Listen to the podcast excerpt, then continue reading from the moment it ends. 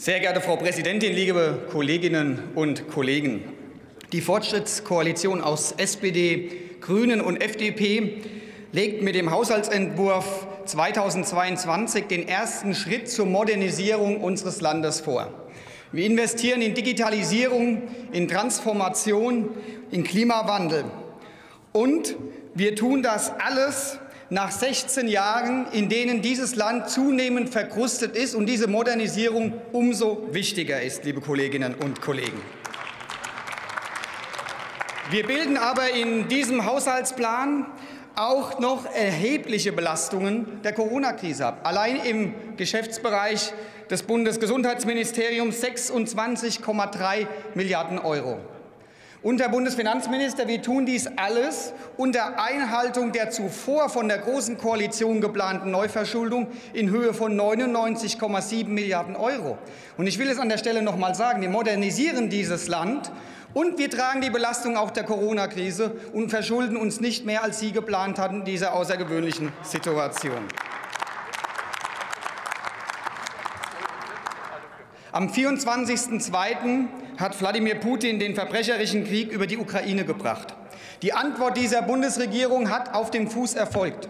100 Milliarden Euro Sondervermögen für die Bundeswehr, um Versäumnisse vor allem der Vergangenheit auszufinanzieren.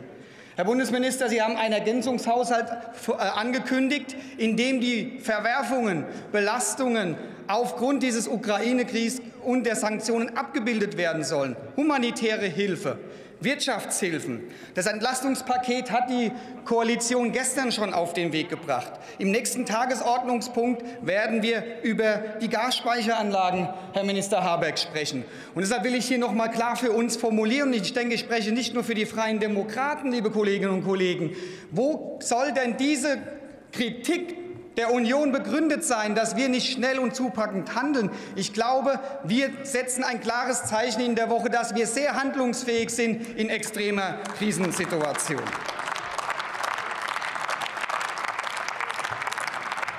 Und bei der ein oder anderen Rede, die in dieser Woche gehalten worden ist und leider auch heute bei diesem Tagesordnungspunkt, konnte man den Eindruck haben, dass sich ja einige Kollegen und Kolleginnen gerade so diebisch über Neuverschuldung freuen, die bei jeder Gelegenheit ja, die Möglichkeit sehen, dieser Bundesregierung Neuverschuldung vorzuwerfen. Und ich will an der Stelle noch mal festhalten.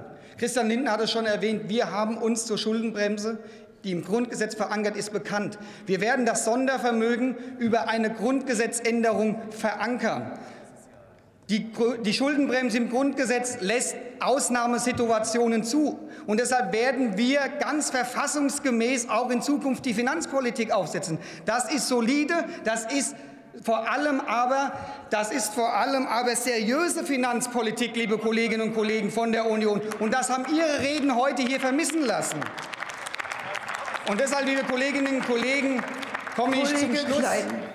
Kommen Sie bitte zum Schluss. Sie sollten sich nicht über Neuverschuldung freuen, sondern Sie sollten uns dabei unterstützen, dass wir hier seriöse Haushaltspolitik fortsetzen, wie wir sie hier eingebracht haben. Vielen Dank für Ihre Aufmerksamkeit.